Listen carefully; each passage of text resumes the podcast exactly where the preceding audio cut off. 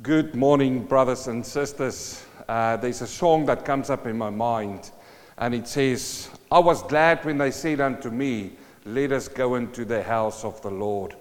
And here we are, we can't meet together again. Uh, we're in lockdown 4.0 in Melbourne, and this is not a surprise, and we are used to these things now.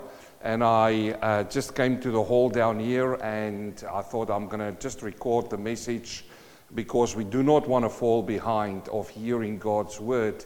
I know a lot of people is taking this really tough, and my praise is going out to you, and our praise is going out to you. These things should not surprise a child of God. We are in the end times. We've said it so many times, and uh, you, will, you might hear me saying it again a few times today during this message. But I want to continue just in the Word of God and give you the Word of God. As you remember, a few uh, months ago now, or weeks ago now, we said that we're going to go back into the book of Revelation.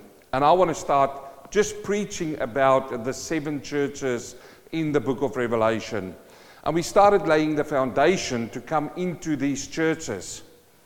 Uh, why is this important, you say? Well, we are in the end times, and the day of the Lord is coming nearer.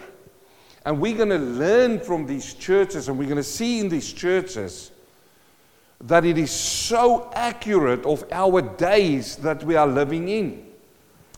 And a lot of us, a lot of you, and a lot of people in the world ask the question what is this world coming to? What is it coming to? Where is all of these things going to end? And, and many people, listen, listen to me, many people sit in front of the television screens, and that is where they get the information from to have some kind of hope for tomorrow. Well, I must say, if that is you, that you are finding your wisdom and your knowledge at the wrong place. There's only one place where you will find peace and rest, and that is in the Word of God and the God of the Word. So I want to continue looking at the letters to the seven churches in the book of Revelation. And today's topic or the theme for the message today is He is coming with clouds. And immediately, if I say that to you and you've been studying the scriptures for quite some time, it should take your mind back to the day when, when Jesus, after he was risen from the grave, was standing with his disciples and he said to them, You shall receive power when the Spirit comes upon you. And right in front of their eyes, he was taken up, the Bible says, in clouds, up into the sky until they could not see him again. Now, the Bible says that the same way that he's gone up into the clouds, he will come back, and we will see that today. So, I want us to then look into this passage that we are about to study. First of all, I want to bring your attention back to, um, to the passage that we touched on last week. You remember last week when we read in Revelation chapter 1, verse 8, he says, I am the Alpha and the Omega, the beginning and the end, says the Lord who is, who was, and who is to come, the Almighty. Uh, he repeats this four times through the book of Revelation. In Revelation chapter 22, 13, again, later in the Revelation, he says, I am the Alpha and the Omega, the beginning and the end, the first and the last. And this particular title, if you want to call it, or an explanation of the title of Jesus, he uses himself. We, we find Jesus when he was walking with his disciples on the earth that he calls himself more than any other title the Son of Man. We also know the Bible calls him the Son of God. But here, when he appears to John and gives him the revelation, he uses this phrase. He says, I am the Alpha and the Omega. That means the beginning and the end. In the, in the uh, Greek alphabet, the Alpha is the beginning letter and the Omega is the, is the last one. And I want you to get this idea that everything about Jesus Christ is within the alphabet. Think about this. If you can take all the letters of the alphabet and you can put them together in different sequences to form words and expressions and sentences. If you used the alphabet and you, and you put all of these different sequences together, it makes up for thousands, if not millions, of words. Jesus says to you and to me today, I am the beginning of the alphabet and the, the, the uh, end of the alphabet, and everything that falls in between the beginning and the end. Now, this is the unifying thought of the Bible. If you ask me, give me one phrase that will encapsulate the whole Bible, then I will say to you this verse where Jesus says, I'm the Alpha and the Omega, the beginning and the end. From Genesis 1, uh, chapter 1, verse 1 to the very last verse in the Bible, He's that beginning, He's that end, and He's everything in between. And last week you remember that I said that, and we went look, look to the passages that uh, showed that the whole Bible is written about Jesus. The Old Testament is the shadow of the substance, whom is Jesus Christ, our Lord and our Savior. So, this is the unifying thought of the whole Bible. This is the platform where the Old Testament and the New Testament comes together, and it's everything captured in Jesus Christ. He is, in other words, brother and sister, the volume of the book. It's all about Him. You say, why do you start like that, preacher? It's because you will find as we go to the next verse and the verses that this is really important to understand and to know. Revelation chapter 1, verse 1. Uh, he starts off by writing, this is John, he says, the revelation of Jesus Christ which God gave, which God gave him to show his servants, things which must shortly take place. And he sent and signified it by his angel to his servant John, who bore witness to the word of God and to the testimony of Jesus Christ, to all things that he saw. Now, the first thing that grabbed my mind when I read through these scripture verses is that this is the revelation of Jesus Christ. Uh, you, you need to look at this in two ways it's the revelation of Jesus Christ. If you're going to read through the whole revelation, you will see everywhere between the pages is Jesus Christ. Uh, when John cried and he says, Who's worthy to take the lamb, uh, the roll, and open the seals? It was the lamb. He's portrayed as the lamb. We will see him in different, different facets right through the book of Revelation, as we saw that right through the Bible. So it is the revelation of Jesus, but not only of Jesus, it's the revelation about Jesus. So you need to understand when he says the revelation of Jesus, and by the way, it's not revelations. I hear so many times, maybe in ignorance, some preachers preach about the revelations. It's one revelation that Jesus Christ gave his servant John. You see, he's doing the revealing here. And not only is he doing the revealing, he's revealing the object, which is him.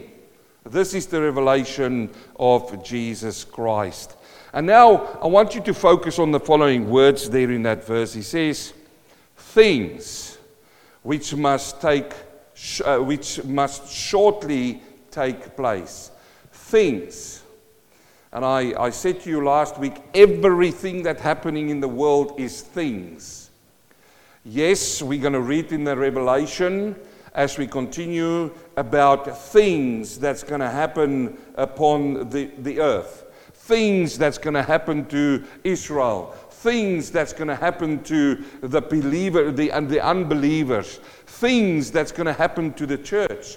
Today, you and I are operating in things you know, we're in a lockdown because of things, a virus that got out of control, which, by the way, I believe was manufactured in a laboratory and it was leaked out. And these all things. But now, when we go and we bring it into context, we see that uh, the revelation of Jesus Christ, which he gave his servant and show his servants, things which must shortly take place. This is the things which is going to happen from now in the church age until the rapture, until the seven year tribulation that's coming on to the earth. Now, when he says shortly, it must shortly take place. He uses the Greek word there, tachai. Now, tachai means quickly or suddenly coming to pass.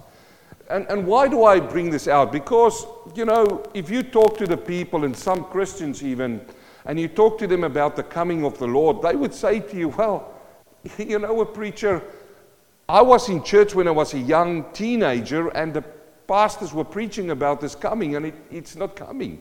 It's now 10 years, it's 20 years, it's 30 years. You know, and, and, and if I go back and I YouTube some of the old preachers who preached 50 or 60 years ago, guess what?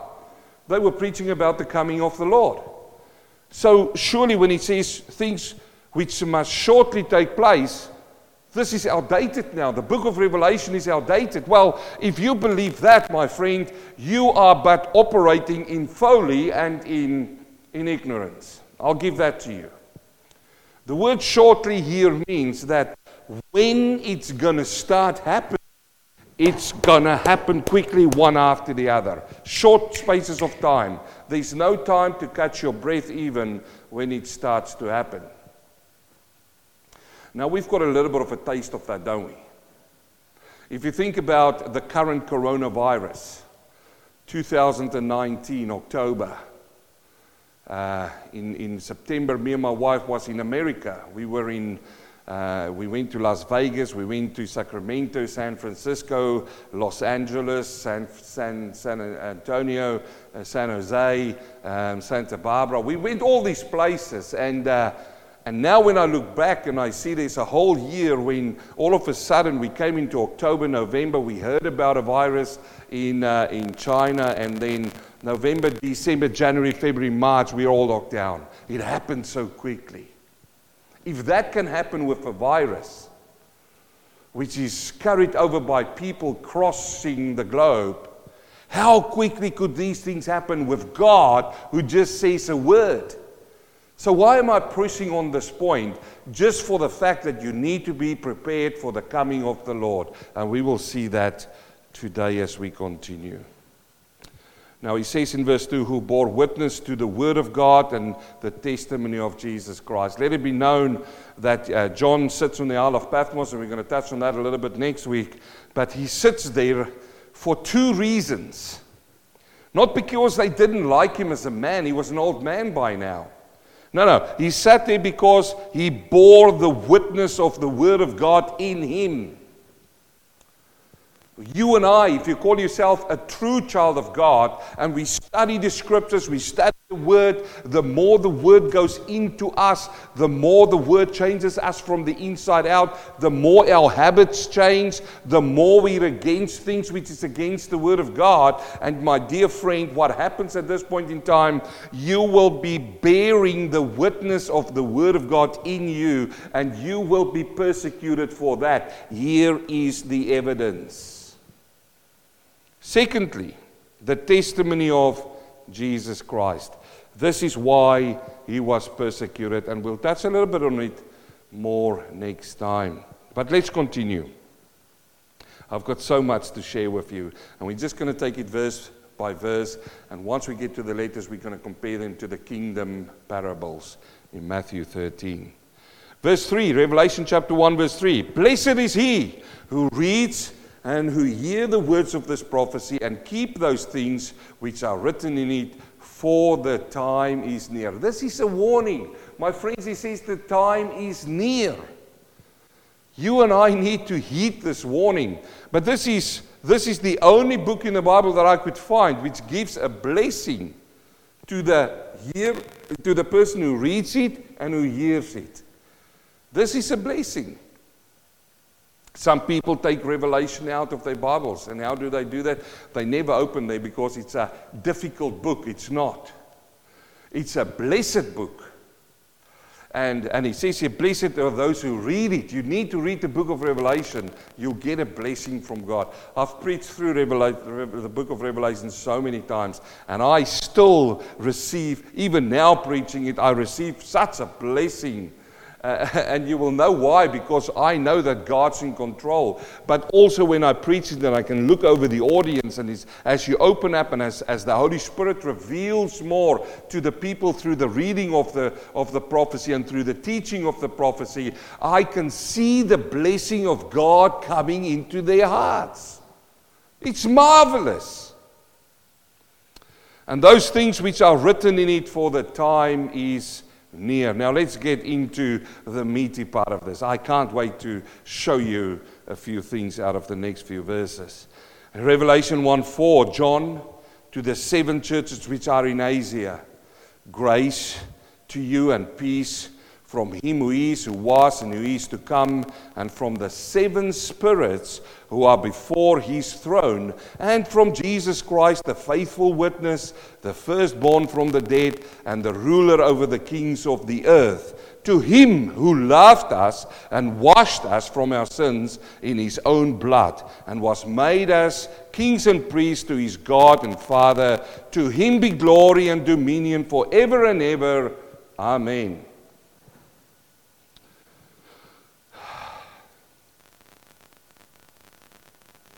There is so much in this passage here. So much that you and I can take on board. If we look first of all to these words here grace and peace. You see, he says to the seven churches, grace and peace. Now, let me tell you, I've studied the Bible so many times. Peace only comes after the grace of God. What is grace? Grace is getting something you did not deserve. Ephesians chapter 2, verse 8 and 9. For by grace you were saved through faith, that not of yourself, for it's not works that you've done that made you to be saved, it's the grace of God. So grace comes first, and after grace comes, peace comes. You can say that grace represents a standing. What standing? That is the standing before the holiest of all in the holiest of all. Grace brought us into the presence of God. That is our standing. I, I, it's fascinating for me sometimes how young people or some people will come and they say, "We take heaven by, you know, with boldness." And no, no, no. I take, I go into heaven with grace, grace, grace marvelous grace which was bestowed upon me. Grace gives me the standing to stand before the creator of the universe. Now, what is peace then? Then peace represents the experience that I receive from that grace that He's given me. Never forget that. Grace and peace. If you do not have peace in your life, come to the grace of Christ. Come to the grace of God. Now, I love it when he says that. But I want to come now to the next part here because there's so many people who have struggled with this over the years, and it's so, it's so simple, if I can use that term. And that is the seven spirits that he talks about here. You see, when John says, he says to the seven churches, grace and peace comes to you. Him who is, who was, and who's that? We all know that present, past, and, uh, uh, past, present, and future. He, that, now, is he, is he really meaning there's seven spirits? I only know of, of one spirit, the Holy Spirit. So, who's these seven spirits? Well, there is not seven spirits. There is one spirit, and that's the Holy Spirit. But this spirit, you will see, has got seven characteristics which is shown to us. Seven is a complete number. This shows us the completeness of the Holy Spirit. But you say to me, prove it through the Word of God. Of course I can, because Scripture interprets Scripture. So we go now to Isaiah chapter 1, verse 11. And here we read about this Holy Spirit which came upon Jesus. We know that when he was baptized, the Spirit of the Lord came upon him. And what came upon him? If you think about Jesus' life, before the baptism, his ministry did not start. So let me just say those stories in books that says that, you know, one day Jesus was walking as this boy and he saw this bird who died and he touched the bird and the bird became healed. That is blasphemy. It did not happen. You can burn those books. No, no. His ministry started when he was baptized. What happened when he got baptized? When he got baptized, the Spirit of the Lord descended upon him. And it, it empowered him for ministry. Brother and sister, when you get born again, the Spirit of God, the same Spirit that talks here about the seven spirits, come into your life and lives within you. Do you understand what's coming inside of you? I'm going to show that to you now. Listen, young man, young woman who wants to go into ministry, let me tell you one thing. You can't just turn up and say, I'm going to start a job and this job's going to be my ministry and the ministry is my job, it's my vocation. It doesn't work like that. You need the power from above, and that power comes through the Holy Spirit. And you will see it now. Now, when the Holy Spirit came upon Jesus and, and came into him, and when the Spirit comes into us, the characteristics of the Spirit is then being displayed through our lives. So let's read. Isaiah chapter 11, verse 1 They shall come forth a rod from the stem of Jesse. This talks about Jesus. And the branch, all of these things you can see is capital letters. Rod, capital letter. Jesse. And then he says, The branch, capital letters, shall grow out of its roots. Now look at this now carefully. The Spirit of the Lord shall rest upon him the Spirit of wisdom, the Spirit of understanding, the Spirit of counsel, the Spirit of might, the Spirit of knowledge, and the Spirit of the fear of God. I want this, I don't want to go too fast here because I just feel in my spirit that some of you is hearing something now for the first time in your lives and to understand the Holy Spirit of God, how powerful He is, and coming and living inside of you. Count with me now. Listen. Spirits in front of the throne, or, or the grace and the peace that came through the seven spirits. Look at this now. He says, The Spirit of the Lord. That's number one. This Spirit is not any other Spirit in the world. You know, when you, when you watch a, a sport event and you listen to the commentators, they will say, there's such a lovely spirit here. Yeah. When you go into other places and people has got peace and everything, they oh, there's such a spirit in this place. Yeah. But those spirits is not the spirit of God. If I want a spirit, I want the spirit of God. The first characteristic of this Holy Spirit is it's the spirit of God. When He comes and lives inside of you, the Spirit of God comes and lives inside of you. That's first of all which you need to understand. Then He says, the Spirit of wisdom. I've known so many people when I look over their lives, when they come to the Lord and the Spirit comes into them, they start operating in wisdom. Not man wisdom, godly wisdom. You can look at young people, even when you look at them and you say that they are mature beyond the years after they Christ, and the Spirit of God comes in them, and they've got the Spirit of wisdom. And he says you can actually pray to God wisdom. It comes through the Holy Spirit. That's number two. Number three, the spirit of understanding. Now, again, so many times when I read the Bible and I Bible, some people come to me and say, I can't see it, preacher. I just can't get it. I can't understand it. I hear the words, I read the words, but I can't understand it. And you're right. You're not telling a lie. You need the Spirit of God, the Spirit of understanding, and then the Spirit of counsel. Uh, there's only one counsel, and that's godly counsel. The Spirit of might, the Spirit of knowledge, and the fear of the Lord. Let me just say about the fear of the Lord. You can't fear something if you don't know it properly. You can't fear it. If, uh, if I bring a, a lion into this place and I didn't give it food for seven days and he's so hungry, a lion, I know to stay away from that lion. Why? Because I know about that lion. I've got knowledge about the lion, and I know he's hadn't had food. And at that point in time, I look to that lion through his eyes. He looks at me and he sees food. He doesn't see a friend, he doesn't see a, a nice guy, he sees food. Now, I fear that lion and I won't come into the same room. But if I get you from outer space and you've never in your life seen a lion, you've never heard of a lion when you grew up, you didn't see the books and mommy and daddy tell you about lions, you didn't visit the, the, the zoo and saw the lions, and you didn't know that lions eat meat. You come out of outer space, you've got no knowledge of this animal. You will walk into this room. Why? Because you're curious. You'll walk over to him and you'll go, kitty, kitty, kitty, and the next moment your arm will be gone. At that moment, you will have fear for that animal because you know it can hurt you. Now, what am I saying? When the Spirit of God comes and lives inside of us, what happens?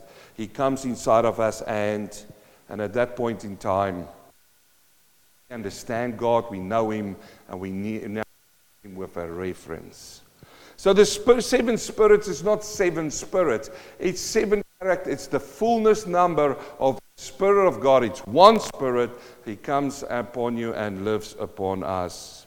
Now he says he's going to write it to the seven churches in Asia. He starts off in Ephesus, and then, and, and I want you to think about this. When he wrote this, he wrote it in a big parchment, you know, a letter, and then he's going to give a messenger and these little messengers is going to run or they're going to get on a donkey and they're going to travel from up to Ephesus. He was in Patmos, which wasn't even close to Ephesus. Then he's going to come to Ephesus. They're going to read the whole revelation to the church. And then they're going to go up to Smyrna. In Smyrna, read the whole revelation to the church. Up to the top to Pergamum, and then come, and go, come back in that circle Thyatira, Sardis, Philadelphia, Laodicea, the most inner part, and then back to Ephesus if they wanted to go back to that location. Now, I want to continue on now because we come to our theme. And he said,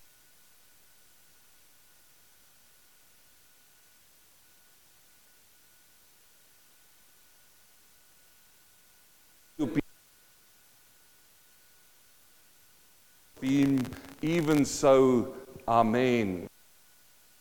This is a really interesting passage for me. Now, it's not talking here about the rapture, and I believe in the rapture, and I'll talk to you about the rapture now. He's talking here about the second coming of the Lord. He says here, note these words here every eye will see him. That is a giveaway. When you talk about this coming, you need to understand every eye will see him. And then it says, even those who pierced him, who are they? It's the Jews, his own people pierced him. They gave him over to the Romans to be killed. So they will see him, and the tribes of the earth will mourn because of him. So I say it's the second coming. Let me read to you about the second coming. Revelation chapter 19, verse 11. Now I saw heaven open, and behold, a white horse, and he who sat on him was called faithful and true and in righteousness he judges and makes war. His eyes were like a flame of fire, and on his head were many crowns. He had a name written that no one except himself knew. He was clothed with a robe dipped in blood, and his name is called the Word of God. Notice just quickly, his robe was dipped in blood. You see it in verse 13?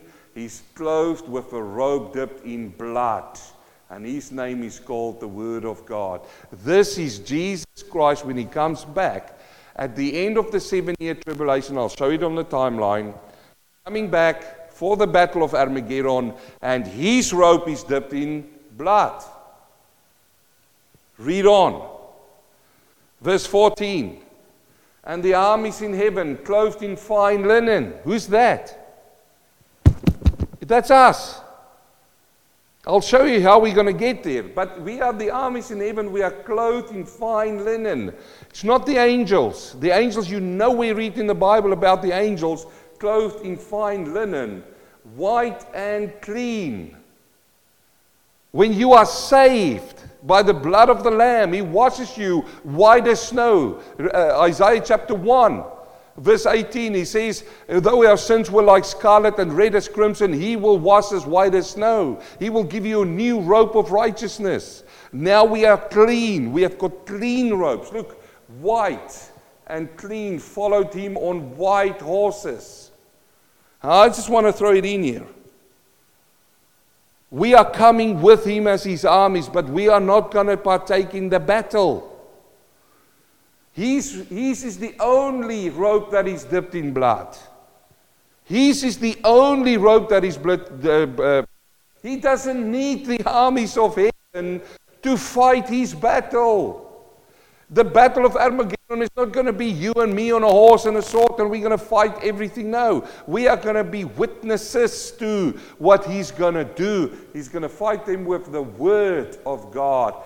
He, we are, we've got fine linen and white and white horses. Now, out of his mouth goes a sharp sword, that with it he should strike the nations, and he himself will rule them with a rod of iron. Talks about the thousand year reign. He himself treads the winepress in fierceness of wrath and of the Almighty. And he has on his robe and on his thigh a name written King of Kings and Lord of Lords. Hallelujah. So, this is the second coming. And when John writes here in Revelation chapter 1, verse 7, and he says, Behold, he's coming with clouds, he's talking about the second coming. The rapture has already taken place. Let me tell you about the rapture. It's called harpazo. And I want you to see the differences now. Remember when I said, Every eye will see him. This is talking about his second coming. Those who pierced him, they will, they will cry, they will weep.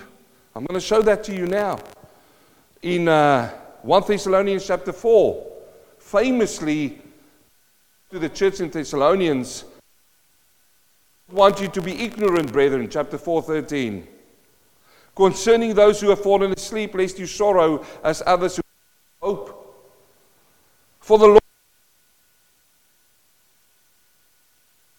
archangel, trumpet of God, who will come? I want you to notice this. The Lord Himself will descend from heaven with the voice of an archangel, the trumpet of the Lord. You don't read this when John writes in Revelation 1 7 about it. He doesn't hear about the trumpet. He, you don't hear about the trumpet at that one. He says, with a trumpet, and the dead in Christ will rise first. Then we who are alive and remain shall be caught up. The word here in Latin is harpazo. Harpazo means to be, or in, in Greek is harpazo, it means to be snatched away. We who are alive will be snatched away. There is a direction we go. Meet him in the clouds. With them in the clouds to meet the Lord in the air, and thus we shall always be with the Lord. Therefore, comfort one another with this. This is a comforting message. Why Paul wrote this to them is because, again, they were of the, they and they came to Paul and they wrote to him and said, Paul, you were talking about the Lord's going to come. Died and people around preach and you see, that's not Paul. And he says that. There's a trumpet here. There's not armies coming with him here. I don't read anything here about that. So this is a different event. Need to understand that. 1 Corinthians chapter 15, 51, he says the same thing. He says, Behold, I tell you a mystery. We shall not all sleep. That means die. We shall be changed. Harpazo. In the twinkling of an eye. At the last trumpet. You, there's the trumpet again. For the trumpet will sound, and the dead will be raised incorruptible, and we shall be. Now, look at this again. Every eye will see him when he's coming in the clouds. John says in Revelation 1, verse 7, and every eye will see pierced him. Happened. Then, uh, Uh, brothers and sisters, 1 Thessalonians 5 21. But concerning the times and season, brethren, you have no need that I should write to you perfectly that the day of the Lord comes as a thief in the night. The day of the Lord here is towards the rapture. He's going to come to receive us unto his own. He made a promise about it in John 14. He said, I go away, but not to stay. I prepare a place for you. And then when I'm coming back to receive you unto myself, it's a different event. Now, let's go back to Revelation chapter 1, verse 7. See, there's so much in these verses. You see, he's coming with clouds, and every eye will see him. We saw now that with the rapture, he's a secret. What will happen is a lot of people will hear from the planet. And the news will grab on. If you, even movies now, the world is anticipating this. They are already spreading about who's going to just disappear now, when I talk about this, crazy. You're off your. If it with any grain, in every grain in my body, different events. But I want you to look at this one because this is another interesting one. He says, Even they who pierced him, they will see him. And we find a very interesting prophecy in the book of Zechariah, uh, just uh, pointing towards this. In Zechariah 12, verse 10, he says, And I will pour out the house of David and the inhabitants of Jerusalem the spirit of grace and supplication. Stop there for a minute. I'm praying for the salvation of Israel, and that's coming. I know my prayer is going to be answered because it says it right there. He will pour out on the house of David and the inhabitants of Jerusalem the spirit of grace. There's grace. Remember when we started? in Revelation, grace and peace. What grace is that? For by grace you have been saved through faith, that not of yourself, it's a gift of God. And supplication, they will come, they will come a revival in Jerusalem. When will that happen? When he comes. Then they will look on me, whom they pierced. Yes, they will mourn for him as one who mourns for his only son, and grieve for him as one who grieves for the firstborn. In that day there shall be a great mourning in Jerusalem, like the mourning of Hadad Rimmon in the plain of Megiddo. So he comes at the second coming, my dear friends. Even Israel is gonna they're gonna weep, they're gonna cry, because they will realize it was who came and they did not receive him unto themselves and there will be a revival in, in under the Jews and in Jerusalem. Now let's finish today with a time map, a timeline that I've put up here. And we're going to work on this timeline in the next few months. We're going to work through this timeline. Obviously, Jesus Christ came and he died on the cross. He was risen from the grave. He ascended on high and he's there. And now we find ourselves uh, today, today preaching about it in the book of Revelation when John is on the Isle of Patmos and the revelation was given to him about the churches. No, no, about Jesus Christ to the churches. So he sends a message to the seven churches in Asia, and we're going to unpack these seven one by one, compare them to the kingdom parables in Matthew 13, and then after the church age. This is also called the dispensation of grace of God, Ephesians chapter 3, verse 2, but it's also called the church age. It's this time from the cross until the rapture takes place. That's the church age. If we read in the book of Revelation, this part here happens up until chapter 3. The end of chapter 3, I'm going to show you when we get there. We will find in chapter 4 the church goes up. You do not read about the church of God on the earth here. You read about the apostate church, the fallen church, the evil church. You read about them in this time, but there's a time of tribulation that's going to happen here. And as you've seen now, these are two separate events. At this event, the trumpet of the Lord will sound, the dead will rise first, Jesus will come on, on, in, the, uh, on, in the air, he will receive us unto him, we will go up into heaven, and the, the supper of the marriage of the Lamb will take place in that time in heaven, and then on the earth, there will absolutely be destruction going on. When the wrath of God's been poured out, the seven bowls, the seven trumpets, you will hear all about that. And then in Revelation 19, we find the second coming, Revelation chapter 1, verse 7. That's what John is talking about. And the Jews will see him and they will cry their eyes out. They will come to, to, to repentance. They will come to salvation. There will be a, a, a, uh, a big revival in Jerusalem. And then there will be a thousand year reign when Jesus Christ himself will come and sit as the King of kings and the Lord of lords. I know that's been a lot that I've said in a short space of time, but the advantage is got you can pause the video, listen again, rewind.